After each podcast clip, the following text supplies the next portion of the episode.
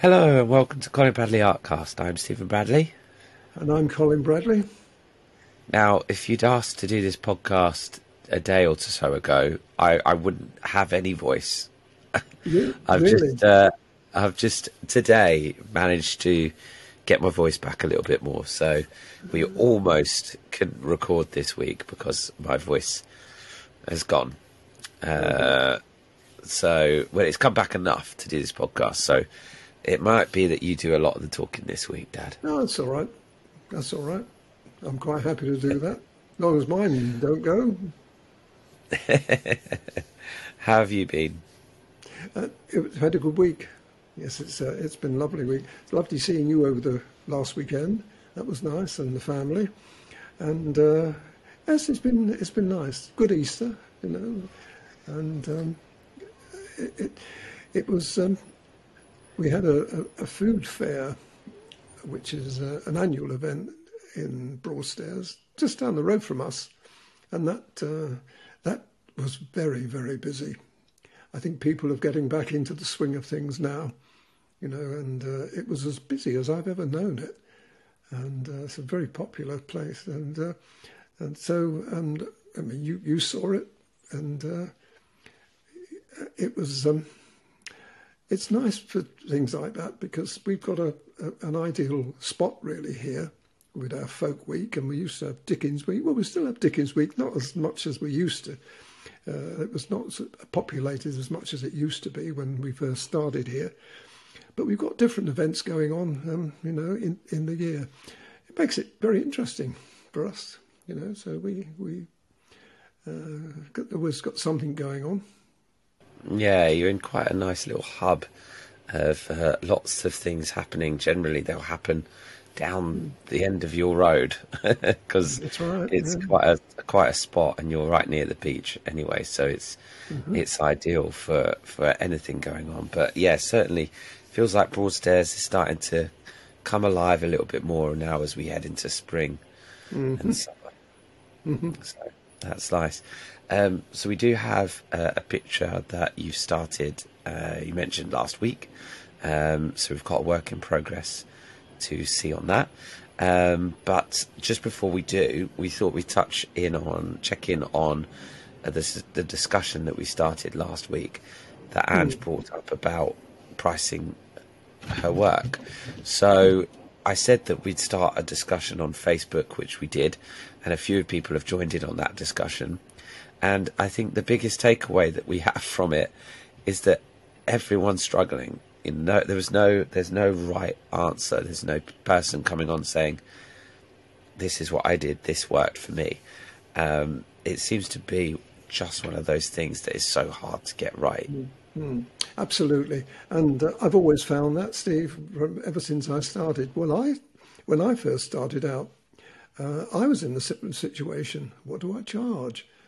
Um, and I had no um, knowledge of any other artists at that time because I wasn't, I didn't belong to an art group.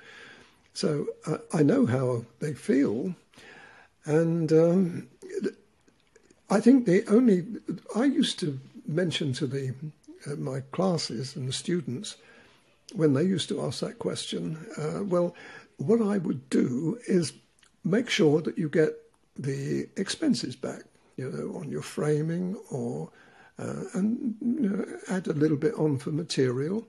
You can't work on time. That's the one thing that you can't do. I think I've mentioned this before. You can't think, well, this has taken me 10 hours, so that's uh, five, five pound an hour, that's 50 pound. It doesn't work that way. You can't. You can do something and it take you a couple of hours and you can get a, a lot of money for it. It, it doesn't, uh, it doesn't equate at all.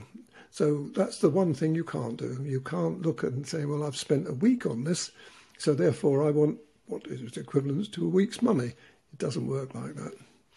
So you've got to look at art, and um, I think the uh, the only thing you can take away from it is use your your, your neighbours, your friends, family. You know, ask them what if if I was selling this to you, what would you be prepared to pay? Uh, and that give you a more honest answer than you would yourself, because you all undervalue your own work. Uh, so there isn't an, uh, there isn't a, um, an obvious answer, I'm afraid. And I think the the other thing that crops up here and, and happens in lots of other creative fields is imposter syndrome. It's feeling like you're not an artist or, or you're not worthy or um, why me? Why should someone buy my work? You know, it's this imposter syndrome that is is so hard to uh, overcome as well. That comes with a lot of creative fields. Um, we have it in theatre as well. You know, um, so it's a bit of a a tricky um, formula to have. It's the imposter syndrome, the feeling of you know putting your heart and soul into something and wanting to be compensated and rewarded for that. And how do you put a price on that? So um, the discussion is going to continue. Um, I appreciate Ange that you know we've talked a lot about it, but it's not necessarily been a formula. But I hope that um, through Facebook and future discussions on this podcast, we can talk about it and bring it up more um, and discuss it. And uh, obviously, people uh, as they listen to this or join in on on the discussion on Facebook can weigh in with their thoughts and opinions and what pricing models work for them. And hopefully, we can flesh out this discussion as time goes on because uh, I think it's a really valuable discussion. I think it's really important. So it's not the end of it, but um, we'll let the conversation carry on on Facebook and bring it up on future podcasts as well. Mm. That's a good idea. Lovely. Excellent. Okay, so let's move on to your work in progress picture for this week. Um, let's put it up on screen now. It's it's looking amazing so far, Dad. Uh, yes, the, um, uh, the, the, the cat. I was particularly impressed with the colours, and uh, there's a lot more colour going into it than you actually see on that picture, because uh, I'd only really started. I did manage to get the eyes in, which um, I, I first of all I didn't think I was going to be able to make it, but uh, I did. And I think it's important to get the eyes in because without the eyes, I couldn't work on the background. I knew what, what background to um, to put in. I was going to put the dark green background in, but it's the um, the colours. And so when I got the eyes in, I, okay, then I used some of the colours that I'd used in the eye, and that was the starting point. And uh, but I've advanced it a little more from what it is now, and it is coming along very, very well. And uh, I'm very pleased with it. It's not going to be an easy one because it's long fur again, and in and not only long fur, but lots and lots of colours. I I can't tell you how many pencils I use, but there's a lot of them, and uh, uh, but it's um, I, I like it because it's it, people people love cats, people love dogs, people love animals. Let's face it. So I think this is going to be a popular one, purely from that point of view. Um, it's a, it's not a full cat. I was planning on another one, but I changed my mind on that when I saw this. Um, it was a more um, it was a full full um, uh, portrait, you know, tail tail and all. But I decided against that one because this one was so good. And of course, one of the advantages you've got when you're doing this kind of portrait, you can put the detail in. When you've got a, a bigger picture, you can't do that so much. You've got to rely, and you've got to, you've got the important bit. You've got the the, um, the head and the eyes and some of the fur. Whereas, you know, if you've got a whole portrait, then you've got a you've got a lot of um, re- repetitive um, fur and uh, you know it it just it doesn't it just doesn't really hold for me. I mean the the giraffe last week was a totally different different kettle of fish because that was in a that was in a landscape and uh, that did look right. But even that you, you couldn't get you can only get so much detail in the the head, for instance. Uh, whereas the one I did before the giraffe was um, more detailed because it was only a head and shoulder.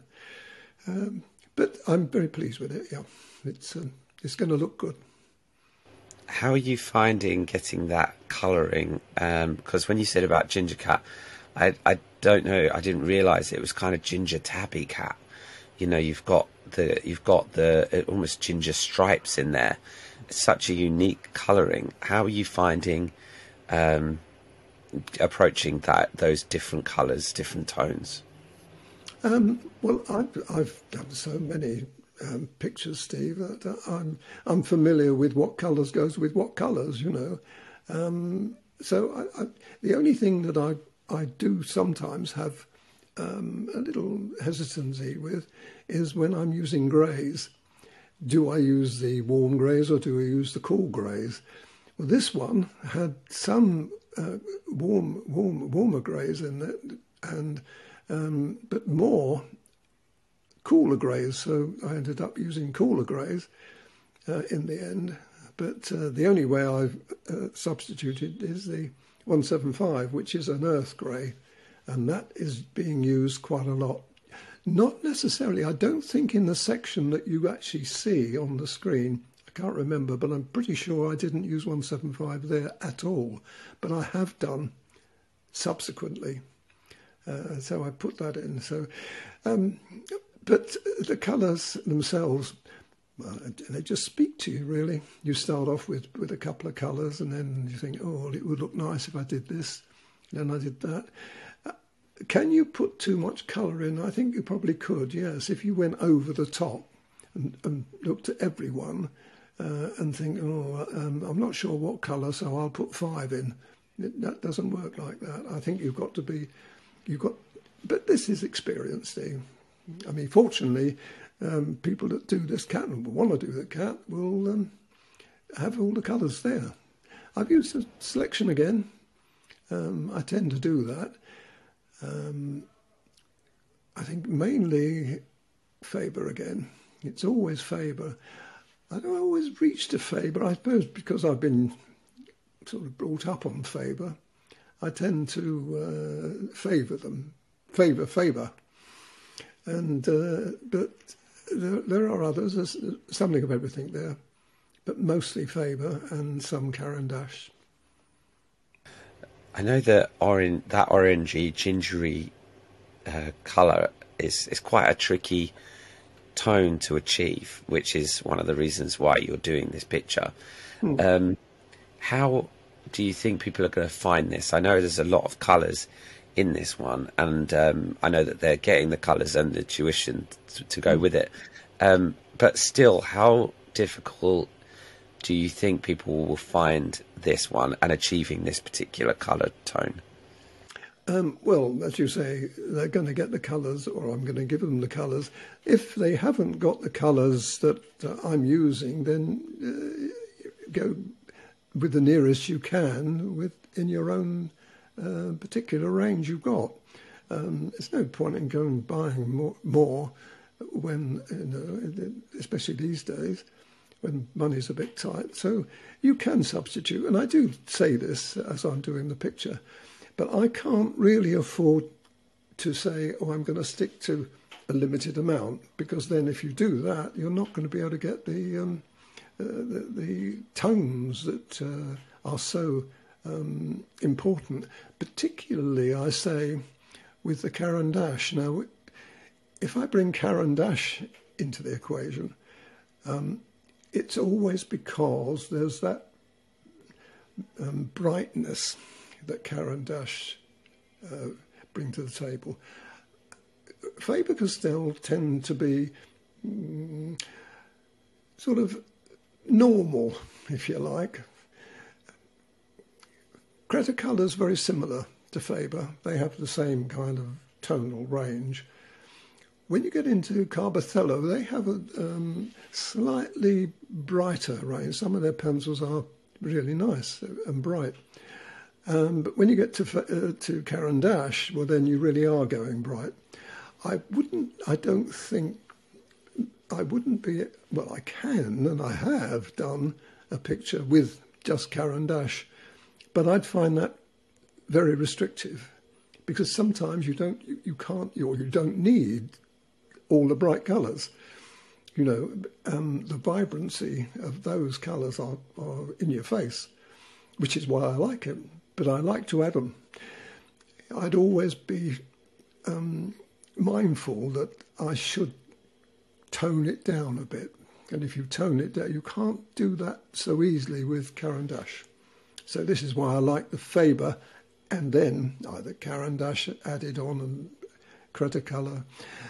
Sometimes, I mean, Cretacolor's got a couple of colours which I I use regularly, um, but uh, and, and, it's the same with Carbothello. But I would, if you took Faber away from me, I probably wouldn't wouldn't carry on, because the Faber Castell is like a, a standard, you know, like a everything you you reach for that, and it's always uh, reliable. But you do need, and especially in a cat like this, you do need some brightness, and that's what you see uh, more than ever in this particular picture, and you'll see it more as I go as I go on. And a combination too of um, ochres, like 182, 175, mixed with the some of the Caran d'Aches are, are quite quite remarkable. I don't think you see it too much in this particular instant. Perhaps on the top of the head a little, but I, I, I've gone mad now. I've gone, um, uh, you know, I've really gone. I'm starting to go into the uh, thicker fur, and uh, that's when I'm using. Probably people were quite surprised when they see what I'm actually using, the colours I'm actually using uh, to create the uh, the effect. Mm. And the background that you've done on this picture, this work in progress, is that the final background colour, or are you going to do more to that? Uh, uh, that's a good question. Um, I'll tell you the colours I've used on that. I, I started with the 167 Faber. That's the first colour I put in. And the reason I did that is because that's in the eye. That's just sort of the in the uh, the green of the eye, the darker green of the eye.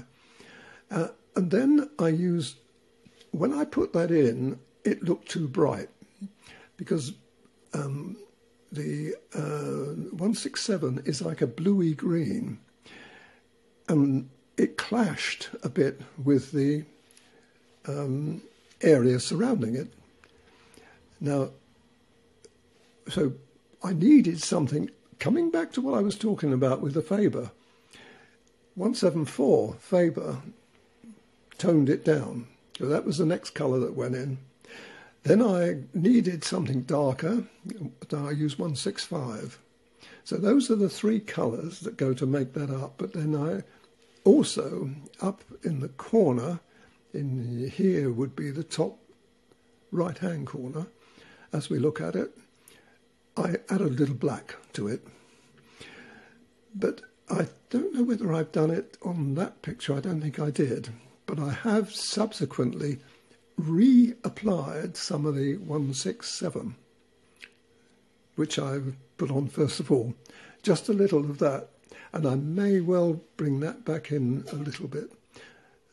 Interesting. Just to give a little bit of interest and a little bit of brightness. That's right, because we've got to you've got to be careful because there's a lot of a lot of fur uh, seeping into this area. You can imagine, um, especially with the whiskers and things. So you've got to be careful that you don't make too too much of the background. This is why I think what I'm doing with that is going to look really good. It's going to be a backcloth for the um, the, the, picture and the, the brightness of the picture. It's already standing out quite well now, but it stands out even more once you start bringing the fur and the whiskers over the background, uh, which is going to work very well with because we've got the Pastelmat. Yes, of course it will. Yeah, absolutely. Uh, well, it's it's looking really good. This is already uh, looking like it's going to be one of my favourite cat pictures you've done in terms of the colouring of the fur, and I, I, adore that green background. It reminds me of your very early work back in the day, mm. you know, on the on grey board where you were, you know, doing quite sort of um, deep green backgrounds, which actually mirrored uh, mirrors the uh, one of the original colour schemes of the gallery. It was very much of that theme, so I've got a fondness to that deep green that you've done there. I think it's it's a bit classic and it's also reminiscent of that time. Um, so yeah, I'm really looking forward to seeing what this one turns out like. Do you think you'll have it finished by next week? Oh, definitely. Yes, yes. I, I'm, I'm working my way down to the thicker fur now. I've got the head. I mean, you can't finish something like that off because you've got lots of whiskers coming in, so you have to um, anticipate those and knowing that they're going in. So you you um, you can't really see the full impact until those go in. When they do go in, there's a lot of them. Uh, then uh, that's the, the, final. But um, so far, yes. Oh, yes, I'm on target. I'll, I'll have it done for next week. Yeah. Cracking. Well, I hope everyone uh, likes this picture. and Is looking forward to seeing the finished one. Um, we'll uh, leave it there for this week. If you have any questions or anything you'd like us to discuss, then always get in touch with us via email or Facebook, um, and we'll mention it on this podcast. And uh, as we do, these podcasts are for you. So um, if there is anything you want us to chat about, let us know. Lovely. Thank you, Dad. Thank you very much. Hopefully, my voice will be fully returned by next week. Um, but for now, we'll leave it there. So thank you everyone for watching and for listening. I'm Stephen Bradley. And I'm Colin Bradley. Enjoy, Enjoy your week.